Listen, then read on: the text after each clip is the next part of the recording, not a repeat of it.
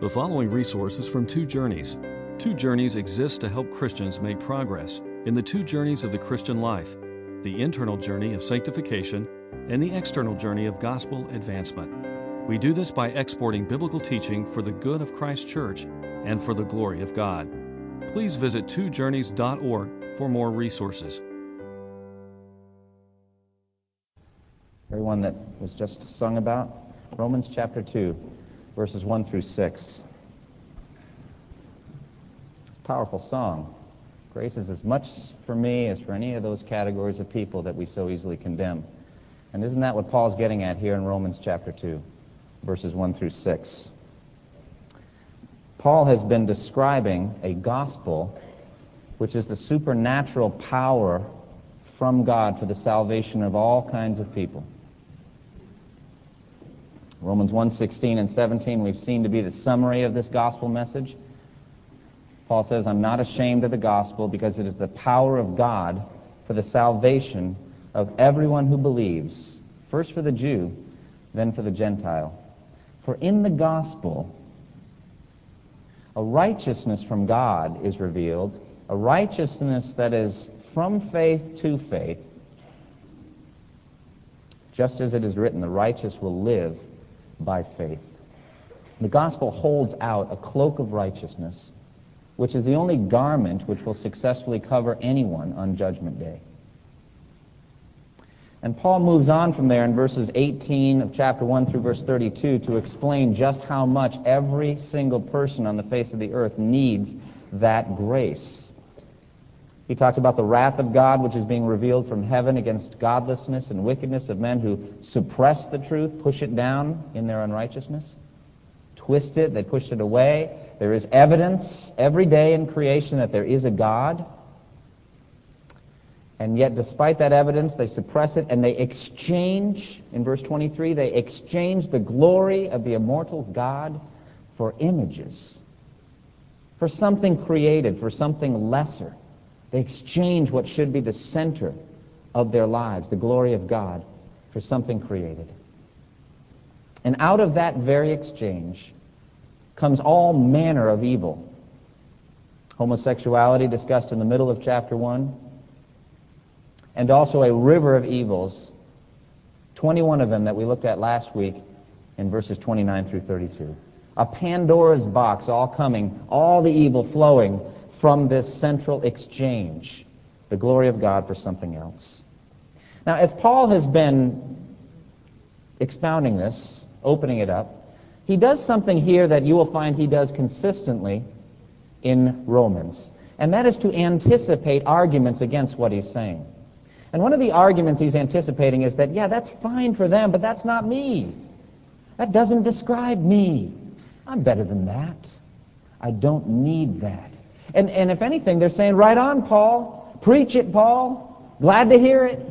And so they're urging Paul on to proclaim the judgment of God and the wrath of God against all that category of sinners there. See the poignancy of the song we just listened to. Grace is as much for me as for any of them. And Paul knows that. And that kind of attitude of condemning other people while excusing your own sin leads people to hell. And Paul is concerned about all people who are reading his word. And he's addressing, therefore, the self-righteous judger in chapter 2, verses 1 through 6. Let's read it together. You, therefore, have no excuse, you who pass judgment on someone else. For at whatever point you judge the other, you're condemning yourself. Because you who pass judgment do the same things. Now we know that God's judgment against those who do such things is based on truth. So when you, a mere man, pass judgment on them, and yet do the same things, do you think that you will escape God's judgment? Or do you show contempt for the riches of his kindness, tolerance, and patience, not realizing that God's kindness leads you toward repentance? But because of your stubbornness and your unrepentant heart, you're storing up wrath against yourself for the day of God's wrath, when his righteous judgment will be revealed. God will give to each person according to what he has done.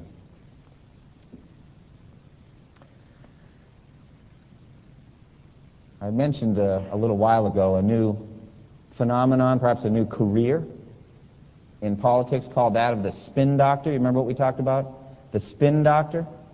Spin doctor is that individual that comes on after the candidate has done poorly in a debate and twists the whole thing around so that it looks like the candidate meant to do all those things and that this gaffe that was made was actually a shrewd uh, strategy to do X, Y, and Z. Have you heard spin doctors before? They're everywhere. I don't know how much they make, but I think it's a good profession in Washington and in other places too. That twisting of the truth, rearranging, to take what seems obvious and make it not so obvious. And we talked about it in terms of Romans 1, the suppression of the truth inside.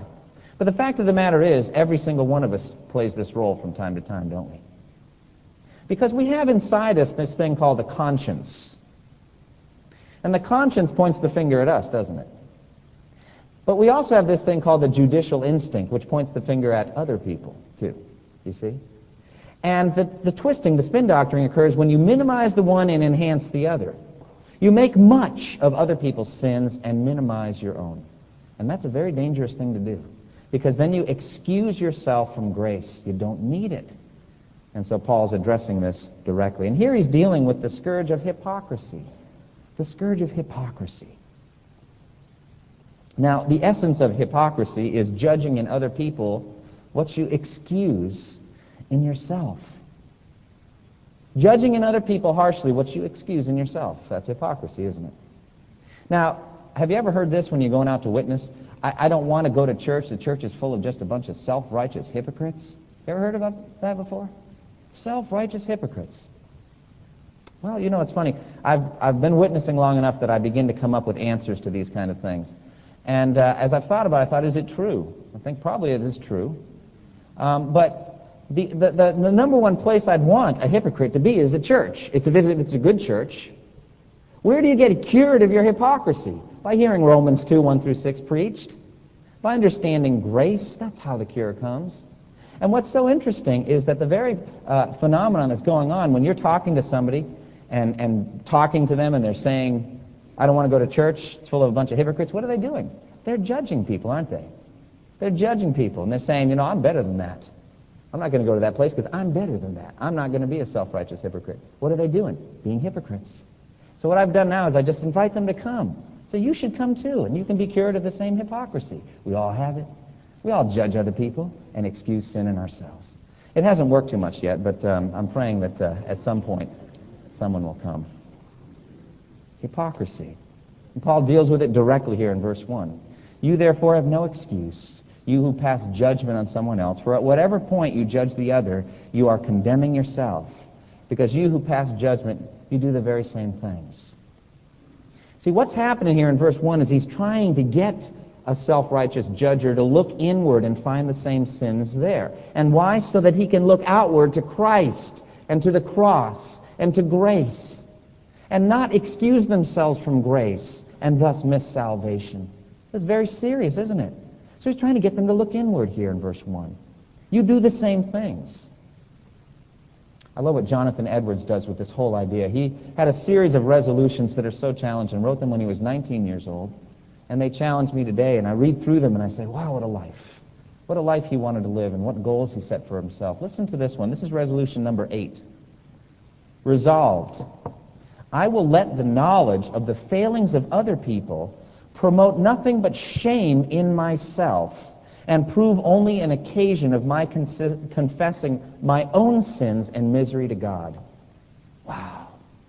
When I see somebody else failing, somebody else sinning, I'm not going to point the finger and judge. Instead, I'm going to say that same thing's in me too. I do the same thing. And I'm going to take it as an occasion not to judge, but instead to confess my own sin and my need for God's grace. That's maturity, isn't it? Wisdom. Amen. But a hypocritical judge stands in God's place. He judges in God's place. He's more righteous than God, in effect. He's going to step in and bring the judgment right there in that moment. Have any of you ever been driving down the road and done something that another driver deemed irresponsible and you have received a punishing horn honk? Has that ever happened to you? I call it the punitive horn honk. You know, there's the warning horn honk. Okay? You know, the, the ball rolls out in the street and the child, oblivious, starts running out. You sound your horn. Good thing. The incident hasn't occurred yet, and you're trying to prevent danger. Somebody doesn't see you, they're about to turn into you. The, the horn is sounded to warn. Okay? But then there's that punitive horn honk that comes after there's no danger, it's all over, but that individual wants to let you know something. Have you ever received a horn honk like that? Have you ever given one? Have you ever given one? You see, in that way, what we're doing is we're saying, I would never have done that. What he or she just did, I'd never do it. I'm better than that. We're taking God's place. Now, usually, not all the time, but usually, when we judge another person for a wrongdoing, they're wrong, aren't they? Usually, we're right. They are wrong. Not every time, because every time that I've received one of those punitive horn honks, I haven't done anything wrong. So I don't understand it, all right? But usually, when the judgment comes, it's right. Some transgression has occurred. The question is, what business are you doing sitting in the judgment seat as though you yourself aren't under the same judgment? And that's exactly what Paul's getting at here in Romans 2, isn't he? Now we know, verse 2, that God's judgment against those who do such things is based on truth. It's based on truth. But what about you? What about you as judge? What's your judgment based on? Verse 3 So when you, a mere man, pass judgment on them and yet do the same things, do you think you will escape God's judgment? Now let's unravel that. What he's saying is you're just a man. You're a mere man. You're just a human being. You've got two eyes. You're only one place at one time. You've got a limited perspective. And yet you have the ability to judge, to discern right from wrong, and to execute that judgment. Okay, now let's think about God. His eyes, they range to and fro over the surface of the earth. Job says, Does he not see my every way and count my every step? He sees it all. There's nothing hidden from God. So you're acting like God. Okay, wrong, uh, uh, something was done wrong, and you're right, it was wrong. But what about you? Do you think that you're going to escape that same judgment from a God who is holy and perfect and saw and has seen everything you've ever done? What about you? You see what Paul's doing? He's bringing it, what about you? What about you? You see, because when you're sitting in that judgment seat, you're not thinking of yourself as somebody who needs grace. You're thinking of yourself as beyond that. I'm not that bad. You know, Romans 1, 18 through 32, oh, how dismal. That's not me. It is you. Yes, it is. And it's me too. It's all of us. That's a message. You notice the sins of others, and you're only a mere man. God sees everything. How do you think you'll escape? And, and the real problem here is the destruction of the principle of grace, isn't it? How does that horn honker or other judges, how do they act toward the guilty party? Is there any grace? Oh, absolutely not. Off with their heads, you see. No grace, just judgment, you see. But what about my own sin? Oh, well, you know, I'm only human. That's just a little thing. We all do it. You see, we minimize our own sin, maximize the sins of others. We twist it. We're spin doctors on this. And so we excuse ourselves from grace. We don't give it to the others, and we don't receive it ourselves because we don't need it. Now, some commentators believe that in Romans 1, the end of the chapter, Paul is dealing with idolatrous pagans. Idolatrous pagans. And in Romans 2, he's dealing with with Jews who have received the law and yet who do not obey it. And I think that's a worthy distinction. We'll see it as we go more in chapter 2. But I think there's a category of people, whether they're Jewish or not, that does this self-righteous judging. And Paul is getting at this. Jew or Gentile, there is no difference. For all have sinned and lack the glory of God. You see, that's where he's heading. We're all under sin, and we all need God's grace, every one of us. So Romans 2 usually seen as Paul's word to the Jews. Now, what were the Jews thinking about that time? They're thinking, well, you know, we have the law of Moses. We have circumcision. We're okay. We have the book, you see. Here it is, the book. We've got the book. We're okay. We've got circumcision too. And therefore, we're fine. We're good people of God. We'll be okay on Judgment Day. Tertullian, writing very early history of the church, was, was having a debate with uh, a Jewish man named Trypho. And he was going back and forth and debating over Jewish theology and, and over Christian theology. And he summarized, Tertullian summarized Trypho's uh, position. And this is what Trypho was saying about Jews. They who are the seed of Abraham according to the flesh shall in any case even if they be sinners and unbelieving and disobedient towards God, share in the kingdom. Is that true? Absolutely not. Just because you're a Jew, you're going to heaven? Brothers, my prayer and heart's desire for the Israelites is that they may be saved, Paul says. They need saving, just like we do. They need grace. And he has to work harder on the Jews here, doesn't he? He's got to work harder on them. And it's the same spirit here in Romans 2 that we get in John's Gospel and other places in the New Testament. Remember John the Baptist? What, did, what was John the Baptist doing to Jews who were coming to him? What was he doing to them? He was baptizing them. Do you know what baptism was? It was a rite of, of cleansing and ritual purification from all those Gentile sins. He's saying you Jews need it too. You need to become Jews. You need to become child of Abraham. Same spirit here in chapter 2. Jesus did the same thing. He commanded Jewish people, repent or perish. And when he entered the world, the principle of judgment came into the world on those who are self-righteous. Remember, John chapter 9, Jesus heals a man born blind. Remember that story? And at the end, the self-righteous judges stand there, and they're very upset and angry. and Jesus says, For judgment I've come into the world, so that those who are blind may be able to see, and also those who see will become blind. What? Are we blind too? The Jewish leader said. Jesus said, if you claim to be blind, you would be able to see now.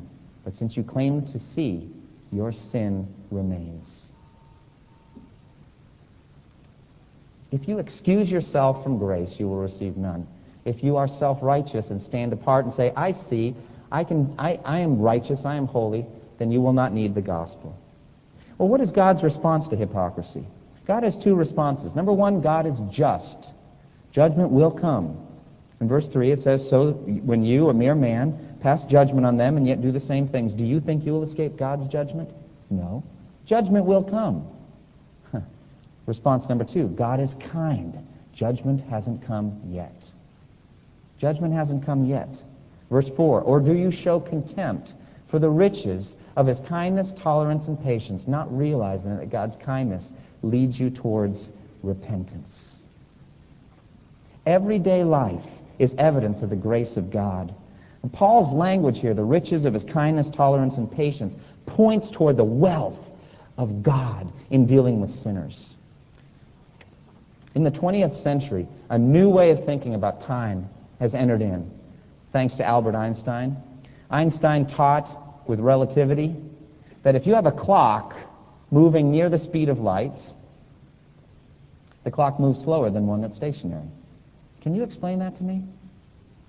I don't understand it. But it's true, apparently. People who are physicists tell us it's true. So we've done a lot of work on time. We've come to a new uh, understanding of time. But the manner and mode and the function of time, that's the purview of physics. The purpose of time is the purview of this book here. Why are there seconds? Why are there minutes? Why are there hours and days and weeks and months and years? This verse tells you. God is patient, not wanting you to perish, but to come to what? Repentance. That's what time is for. To bring you to repentance and that you may have time to bring forth fruit in keeping with repentance. That's the purpose of time. And God is gracious to us, isn't he? He's rich towards sinful people. Did you see how rich he was this morning? Did you get up and see the sunshine and feel the warmth? That's the riches of God's kindness, tolerance, and patience. Remember what Jesus said in the Sermon on the Mount, Matthew 5:45. God causes his sun to rise on the evil and the good and sends rain on the righteous and the unrighteous. That's the riches of God's kindness. He's not just waiting. He's giving blessings to people who are rebelling against him. He's giving them the sunshine, and he's giving them the rain, and many other things besides. The riches of God's kindness, tolerance, and patience. Our God is a kind God. And he's a, he's a tolerant and a patient God. Do you know that at any given time, I did a little research on this, there's an average of 1,800 storms in operation in the world?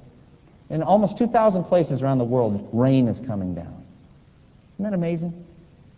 The average farmer in the state of Minnesota gets over 400,000 gallons of rainwater per acre per year. Free of charge, of course. Just comes. Just the gift of God. Do all of them walk in repentance and newness of life? Of course not. He just pours it out. That's God. The riches of his kindness, tolerance, and patience. And what is God's tolerance and patience? Psalm 103.10 says it beautifully. He does not treat us as our sins deserve. I've become allergic to the word deserve. I deserve this and I deserve that. I hope you become allergic to it too. Meditate on what you deserve, and you'll have an appreciation for the grace of God. He does not treat us as our sins deserve. And God's kindness is purposeful. It leads you in a direction. It leads you toward repentance. Now, what is repentance? Repentance is a changing of the mind, a changing of the thinking. It's a new way of thinking about yourself and about sin and about God. It's a deep understanding that Romans 1 relates to you too. You're in there. That's you. And not only that, repentance involves hating that, hating sin.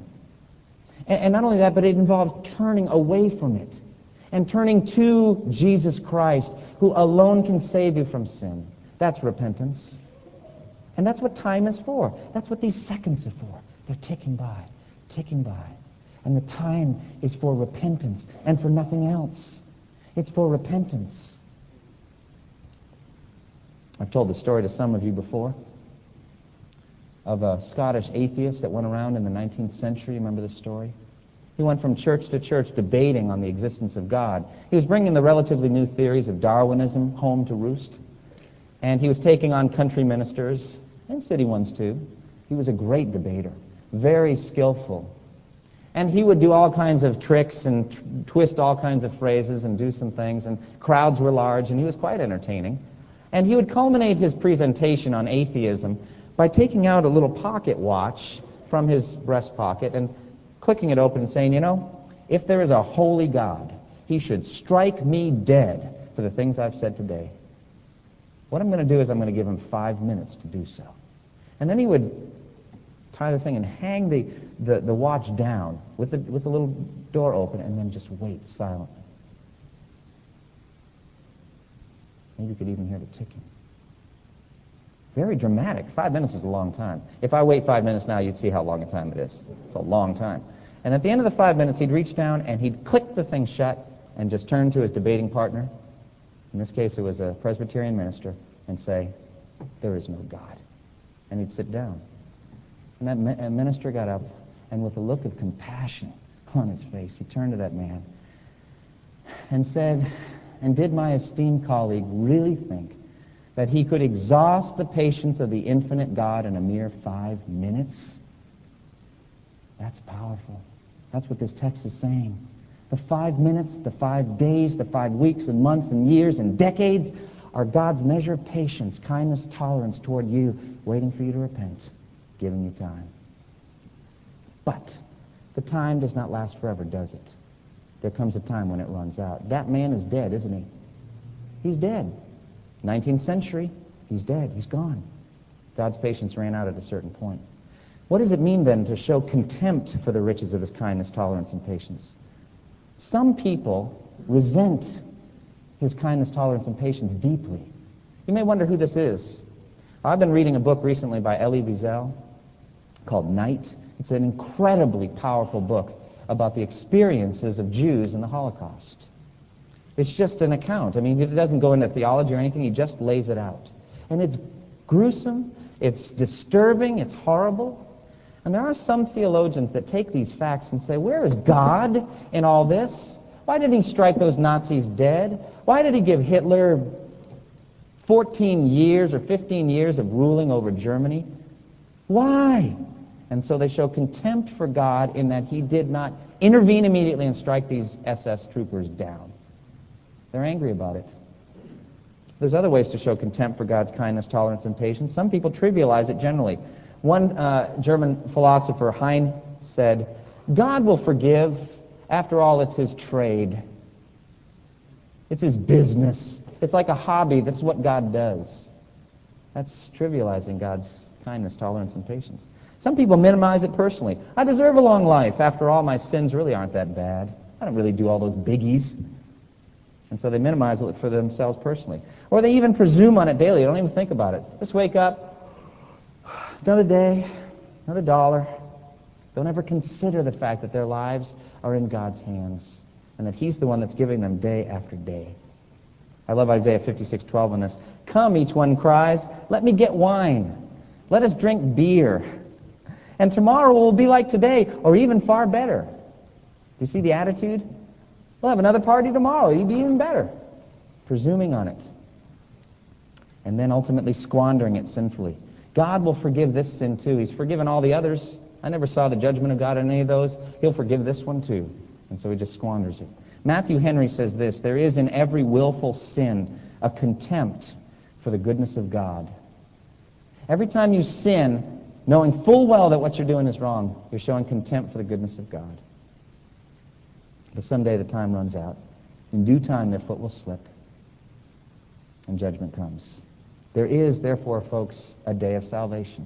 Today is one of them. Did you notice that? Today is one of them. 2 Corinthians 6 2. I tell you, now is the time of God's favor.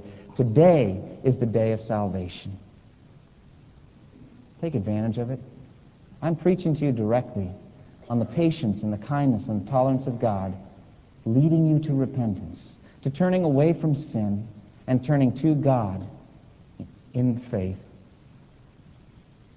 But some people stubbornly resist day after day. Verse 5 it says, But because of your stubbornness and your unrepentant heart, you're storing up wrath against yourself for the day of God's wrath, when his righteous judgment will be revealed. God's kindness is supposed to lead you to repentance, but unbelievers will not repent.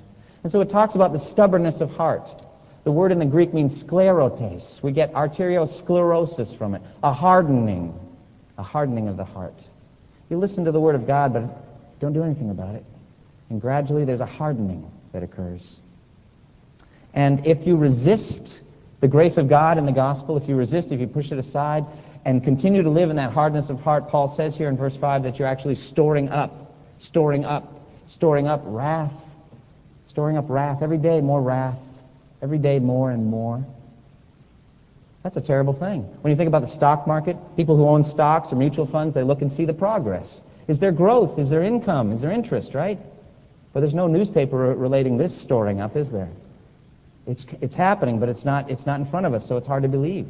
I look on it somewhat like a Van de Graaff generator, which is this big static electricity machine, and the belts go around, and the electrons are stored up and stored up, and there comes a point when the discharge occurs. Don't know when it is. God holds that day. But it comes. Jesus encouraged us instead to come to personal faith in him and store something else up. You remember? Matthew 6:20. Store up treasure in heaven. Store up treasure day after day by obediently walking in the law and doing the good works that God has laid out ahead of you that you should do. Coming to personal faith in Christ and then saying, Lord, here I am, what do you want me to do today? And so you're storing something else up. So therefore, I categorize all human beings on the face of the earth in two categories. Those that are storing up wrath and those that are storing up treasure in heaven. There's no other category. You're doing one or the other right now. And the wrath of God is not open. It's hidden. It will be revealed later. You know, talk about arteriosclerosis, hardening of the arteries, and high blood pressure. They call it the silent killer. Because you don't feel it. You don't feel anything. Do you feel the storing up of God's wrath? No. You don't see it, but it's there because the scripture says so. It will be revealed later. In verse 6, God will give to each person according to what he has done. And we're going to talk more next week about judgment according to deeds. We are not saved by works, but we will be judged by our works. And God will give to each of us according to what we have done. And God's judgment will be perfect. Everything will be perfectly weighed in the balance and tested on Judgment Day.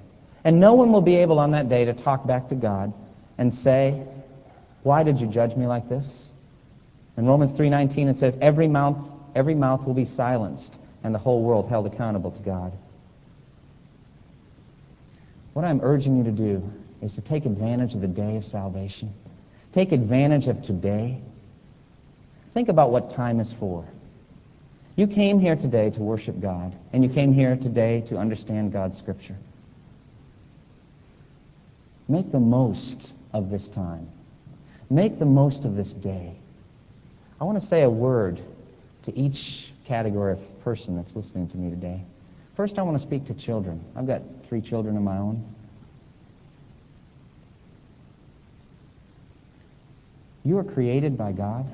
God made you, created in His image. And God sent His Son to die on the cross for children like you and for adults too.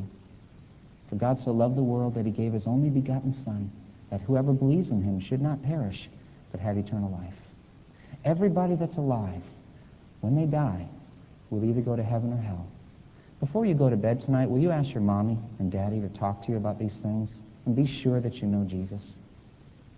You don't need to be scared. Jesus came to save you from these things. Talk to your parents about it. If I can say a word to youth going through your disciple now this weekend, I'm glad. I'm glad you're considering these things. I want to take a word out of Ecclesiastes chapter 12. It says, Remember your Creator in the days of your youth, before the evil days come and the days draw nigh when you say, I have no pleasure in them. Now, I remember when I was young, I used to think life would go on forever. But time moves quickly. It moves on. And youth do die. It is true. There are some that die in their youth. We don't know how long life is. God hasn't promised us tomorrow. But even more dangerous, or more likely statistically, is that some youth will hear the Word of God, they'll feel a pull on their heart to follow Jesus with everything they have, and they'll harden it, they'll put it away, they'll put it aside. For reasons unknown, maybe their friends won't like it, or maybe there's other reasons they don't know. But they don't follow the leading of the Spirit, and they harden their heart. And so they've learned a new talent, hearing the Word of God and not responding to it. And so the heart just got a little bit harder. And then down the road, the years will come when you will say, I have no pleasure in the things of God. No pleasure in Scripture, no pleasure in sermons, no pleasure in worship, no pleasure in witnessing or prayer, no pleasure in thinking about heaven, and no fear of hell. None of these things, just a hard heart. There are thousands, hundreds of thousands, millions of adults living like that. They surround us every day. Remember your Creator in the days of your youth. Fear God, walk with Him, follow Christ. And to those who are in the prime of your life, to you adults, raising your children, having your careers, remember what's really important in life. Realize that this text shows very plainly that there is a day coming when everyone will be moved into two categories eternal wrath, eternal life. Forever. And it's so easy, I know it myself, to get into a cycle of working hard, secular job, day after day, five days a week, just living for the weekend. And then the weekend comes and you just grab at whatever pleasure and entertainment you can find. Go to church on Sunday morning, we do that. And then we're back at work again Monday morning. And along the way, because you lose your taste for the things of God, you become a connoisseur of things. Connoisseur of fine foods, oriental rugs, uh, audiovisual equipment, um, basketball teams, who knows? Connoisseur of all kinds of things. Those are not bad things, but they're not meant, meant to be the center of your life. The glory of God and Him alone.